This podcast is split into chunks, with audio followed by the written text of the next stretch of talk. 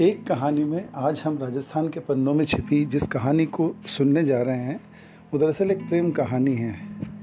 राजस्थान के इतिहास में बहुत सी प्रेम कहानियाँ हैं, मोमल की हुई, जोधा अकबर की हुई, और ऐसी बहुत सी अनगिनत कहानियाँ हैं। उन्हीं में से एक लगभग अनसुनी कहानी है, अलाउद्दीन खिलजी की बेटी फ़िरोज़ा और जालोर के सोनगरा चौहान वीरम देव की अनसुनी कहानी। इस कहानी के कई सोर्सेज हैं। कई जगह कही गई है, कुछ राइटर्स ने इसे माना है, कुछ ने नहीं माना। जैसे, पर इसका जो सबसे पुराना सोर्स है, वो पद्मनाभ एक कवि हुए हैं, जिन्होंने जालोर के बारे में सबसे जो एक रिलायबल ग्रंथ है, कानहड़दे प्रबंध। उस कानहड़दे प्रबंध के तीसरे खंड में श्लोक संध्या 128 से 140 के बीच में इसका उल्लेख है। इसके अलावा फिरोज़ा के ऊपर एक उपन्यास लिखा गया था, फिरोज़ा नाम से, जिसके राइटर थे पुरुषोत्तम पोमल। उन्होंने भी इस प्रेम कहानी का उल्लेख किया है। इसके अलावा रावल वीरमदेव सोनगरा के नाम से किताब लिखी थी देवेंद्र सिंह मोछाल ने।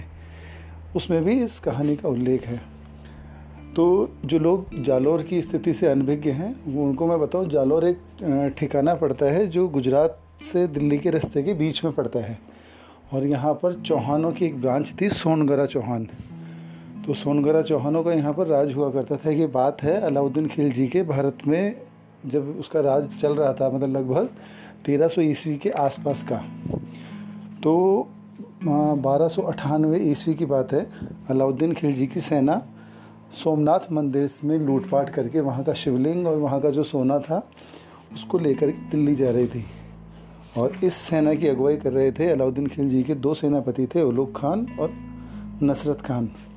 तो जब ये वापसी में लौट रहे थे तो रास्ता चूँकि जालौर में होके जा रहा था तो इन्होंने जालौर के जो सोनगरी चौहान थे, उस टाइम पे वहाँ राज था कानड़ देव कानड़ देव जो वीरम देव के फादर थे, पिताजी थे। तो उन्होंने उनसे रास्ता मांगा। अब चूँकि सोमनाथ मंदिर में श्रद्धा चौहानों की भी थी, पहली बात, और दूसरी बात कि जो कि मुग़ल थे या सॉरी मुग़ल नहीं, ये विदेशी शासक थे, इनके प्रति उनके मन में प्रेम भाव नहीं था। तो सोनगरा चौहान जो थे जालौर के, उन्होंने उनसे रास्ता देने की एवज में पैसे की डिमांड करी। कि भैया पैसा दे जाओ और रास्ता तुम्हारे लिए है। तो मतलब एक तरीके से जो चूँगी वूँगी टाइप मानी या टैक्स मानी पर दरअसल उसके बैक में जो था, वो था सोमनाथ मंदिर में जिन्होंने लूटपाट की थी, उसका बदला लेना चाह रहे थे। खैर, जो भी तो अलाउद्दीन खिलजी के जो सेनापति हैं, उन्होंने बाकायदा वहाँ पर टैक्स चुकाया, पैसा दिया, उनके साथ लूटपाट की गई और वो लोग खिलजी के पास पहुँचे। अब उस समय चूँकि खिलजी का पूरा ध्यान रणथम्भौर और दूसरी जगह पर था तो वो इसका तुरंत बदला नहीं ले पाया। पर उसको ये बुरा लगा हर्ट होना तो स्वाभाविक था तो उसको बुरा भी लगा कि वो पूरी हिंदुस्तान का एक तरीके से बादशाह है और उसी से उसी को कहीं से गुजरने के लिए पैसा देना पड़ा हो या उसके साथ लूटपाट हुई हो तो ये उसको बड़ा आ, मतलब फील हुआ बुरा लगा। पर चूँकि उसका ध्यान उस समय दूसरे राज्यों पर दूसरी जगहों पर था रणथम्भौर और बाकी जगहों पर तो वो इसका तुरंत इस पर रिएक्ट नहीं कर पाया। 1305 में मतलब घटना से तकरीबन मानिए सात साल बाद 1305 में उन्होंने एक सेना भेजी जालोर पे हमला करने के लिए। पर उसके जो सेनापति थे, जो खिलजी के सेनापति थे, उन्होंने बीच का रास्ता निकालते हुए, क्योंकि उनको पता था कि अपन पहले लड़ चुके हैं और इन्होंने हमें हराया है तो उन्होंने बीच का रास्ता निकाला और संधि की बात कह करके वो, उन्होंने कानड़ दे को दिल्ली आने के लिए कहा कि आप दिल्ली चलें। और इस मामले को सॉर्ट आउट करें अपन बैठ करके। तो वो उसको दिल्ली लेकर के आए। पर कानड़ देव खुद दिल्ली ना जा कर के उन्होंने, उनके पुत्र थे वीरम देव काफ़ी अच्छे लड़ाके भी थे, काफ़ी खूबसूरत भी थे। तो उन्होंने वीरम देव को दिल्ली भेज दिया कि मेरी तरफ़ से मतलब जालौर की तरफ़ से वीरम देव आएँगे। अब ये एक रणनीतिक बात भी थी, क्योंकि एक राजा जय, उसकी बजाय उन्होंने युवराज को भेजा। यही ट्रिक महाराणा प्रताप ने भी की थी। कि जब मान सिंह आए थे तो उन्होंने अपनी जगह पर अमर सिंह को भेजा था। तो इसी तरीके से इन्होंने खुद ना जा कर के वीरमदेव को अपनी जगह पर भेज दिया। वीरमदेव जब खिलजी के दरबार में पहुँचे, बाकी बातें और हुई होंगी, सब चलता है, पर जो मुख्य भाग अपनी कहानी की शुरुआत है, वो यहाँ से होती है कि जब वीरम देव सोनगरा खिलजी के दरबार में पहुँचे तो वहाँ फिरोजा ने उन्हें पहली बार देखा। और जब फिरोजा ने उन्हें देखा तो वो उन पर पूरी तरह से फ्लैट हो गई, मंत्रमुग्ध मंत्रमुग्ध हो गई और अट्रैक्ट हो गई उनके प्रति।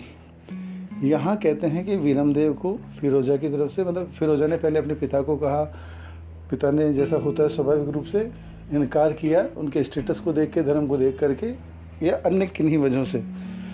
और फिर फाइनली बेटी के प्रेम में या बेटी की स्थिति देख करके उन्होंने वीरम देव के सामने शादी का प्रस्ताव रखा कि फिरोज़ा की शादी हम आपसे करवाना चाह रहे हैं। तो वीरम देव ने इस स्थिति से बचने के लिए उन्होंने बोला कि ठीक है, मैं तो अभी बच्चा हूँ, छोटा हूँ तो ये सब रिश्ते रिश्ते की बात तो मेरे पेरेंट्स लोग करेंगे, पापा वगैरह करेंगे। तो वो वहाँ से उस बात को टाल करके और जालौर आ गए। तो जालौर के लिए उन्होंने ये रास्ता निकाला कि मैं वहाँ उनसे पूछ करके फिर इसका जवाब भेजूँगा। वो क्या कहते हैं? तो वहाँ से वो जालौर आ गए। जालौर जब वो आए तो फिर से दिल्ली से एक प्रस्ताव भेजा गया शादी का। तो उन्होंने उसका जवाब भेजा कि मामा लाजे भाटिया, कुल लाजे चौहान, जो मैं परनू तुरकनी तो पश्चिम उगे भान। मतलब इन्होंने एक तरीके से रिफ्यूज़ल भेजा अपना मना करने के लिए तो उन्होंने ये बोला कि अगर उनके मामा जो थे, वो भाटी थे वीरम देव के मामा जो थे, वो भाटी थे तो उन्होंने बोला कि अगर मैं तुरकनी मतलब ये जो इनको तुर्क बोला जाता था इन लोगों को तो उन्होंने बोला, एक तरीके से सेंस ये था कि अगर मैं किसी विदेशी महिला से शादी करूँगा तो ये न केवल मेरे मामा के वंश को ल जाएगी, बल्कि मेरे चौहान वंश को भी ल जाएगी। और ये ऐसा है कि जैसे सूरज पूर्व की बजाय पश्चिम में उगे। तो इट इज़ नॉट पॉसिबल ये संभव ही नहीं है कि मैं ऐसे शादी करूँ। उन्होंने साफ़ इनकार कर दिया। जब ये इनकार वहाँ पहुँचा, ये जब इनकार वहाँ गया तो उस समय तक क्या है, फिरोज़ा की हालत बहुत तगड़ी वाली हो चुकी थी। मतलब वो बिल्कुल उनके प्रेम में पड़ी हुई थी। और उसने वहाँ घोषणा कर रखी थी कि वर वरूँ तो वीरम देव ना तो रहूँ अकन कुंवारी। मतलब अगर शादी करूँगी तो इसी से करूँगी, वरना मैं शादी ही ना करूँ। तो स्थिति बड़ी, आप देख रहे हैं मतलब विकट हो चुकी थी। तो जबकि जवाब वहाँ पहुँचा वीरम देव का, कि उन्होंने बिल्कुल साफ़ इनकार कर दिया इससे तो एक शासक के तौर पे भी और एक पिता के तौर पे भी। अलाउद्दीन खिलजी को यह अपना और अपनी बेटी का अपमान लगा और उन्होंने जालौर के साथ में युद्ध की घोषणा कर दी। जालौर से, जालौर के लिए सेना चली, अलाउद्दीन खिलजी की। कहते हैं कि उस सेना में तकरीबन एक लाख के लगभग सैनिक थे खिलजी की तरफ़ से, और जो जालौर में थे, वो मात्र पंद्रह हज़ार राजपूत सैनिक थे जिन्होंने ये युद्ध लड़ा। ये उस समय की एक बहुत मतलब कॉमन समस्या थी, क्योंकि जो राजस्थान में राजपूताना में जो राजपूत राजा थे, वो छोटे, छोटी छोटी छोटी रियासतों में बटे हुए थे। और वो यूनाइट नहीं हो पाए कभी, कि वो कोई मतलब शायद मुझे जहाँ तक याद पड़ता है शायद ही कोई ऐसा युद्ध हुआ हो जिसमें बड़ी संख्या में राजपूत शासकों ने मिलकर के कोई युद्ध लड़ा हो। अक्सर उन्होंने अकेले अकेले अपने स्तर पर युद्ध लड़े तो इसीलिए परिणाम ये हुए जो हम आज देखते हैं।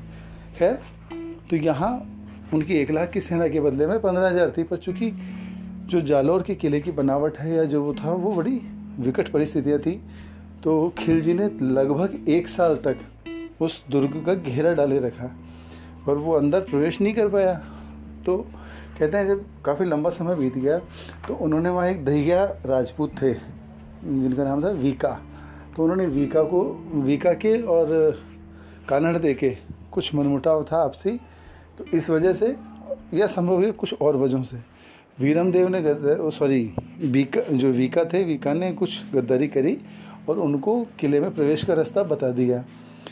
ये बात जब वीका की पत्नी को पता चली कि मेरे पति ने गद्दारी की है तो उन्होंने अपने पति का, पति को जहर दे करके ही उसको मार दिया, पर इस समय तक खिलजी की सेना किले में प्रवेश कर चुकी थी। तो जब ये हुई, सब हुआ तो स्वाभाविक सी बात है, एक लाख की सेना से अगर पंद्रह हज़ार लड़ेंगे तो क्या ही नतीजा होगा, अपन सब समझ सकते हैं। तो जो होना था, नतीजा वही हुआ। जब युद्ध समाप्त हुआ तो जो फिरोजा की दहाई माँ थी, सनोवर, का नाम सनोवर था, सनोवर वीरम देव का कटा हुआ सर लेकर के थाल में बड़ा सुगंधित द्रव्य लगा करके और वो लेकर के फिरोजा के पास में गई। ऐसा कहते हैं कि जब उस कटे हुए सर के सामने फिर फिरोजा ने एक बार शादी का प्रस्ताव रखा कि मैं तुम्हारे साथ में शादी करना चाहती हूँ तो कहते हैं कि वो सर पलट गया। मतलब कटा हुआ सर था, उसने भी एक्सेप्ट नहीं करा। हालाँकि अतिशोक्ति है वैसा मतलब टेक्निकली ऐसा कैसे पॉसिबल है कि कटा हुआ सर हो, पर ऐसा कहते हैं किससे कहानियों में। खैर जो फिरोज़ा थी वो अभी भी इस बात को एक्सेप्ट नहीं कर पा रही थी कि वीरमदेव अब उनके साथ नहीं रहेंगे या नहीं हो पाएँगे, वो लोग एक नहीं हो पाएँगे। तो जब उसको फाइनली इस बात का एहसास हुआ कि वीरम देव अब नहीं है तो ऐसा कहते हैं कि वो वीरम देव के कटे हुए सर को लेकर के और यमुना में कूद करके उसने अपने प्राण त्याग दिए, जीवन समाप्त कर लिया। बहुत इंटेंस कहानी है प्रेम की। ऐसी प्रेम कहानियाँ, देखिए ये प्रेम कहानियों के अंत अक्सर दुखद ही होते हैं। ये भी एक दुखद ही। था हालाँकि इस कहानी के बारे में कुछ कम उल्लेख मिलता है, इतना अपेक्षाकृत नहीं मिलता है। ये कहानी ज़्यादा प्रकाश में, हालाँकि पहले भी कभी कभी थी ही, पर ये ज़्यादा प्रकाश में आई जब पद्मावत का विवाद हुआ। आज एक कहानी में बस इतना ही। फिर किसी रोज़ मिलेंगे, ऐसी ही किसी कहानी के साथ में। तब तक के लिए अलविदा शुभ रात्रि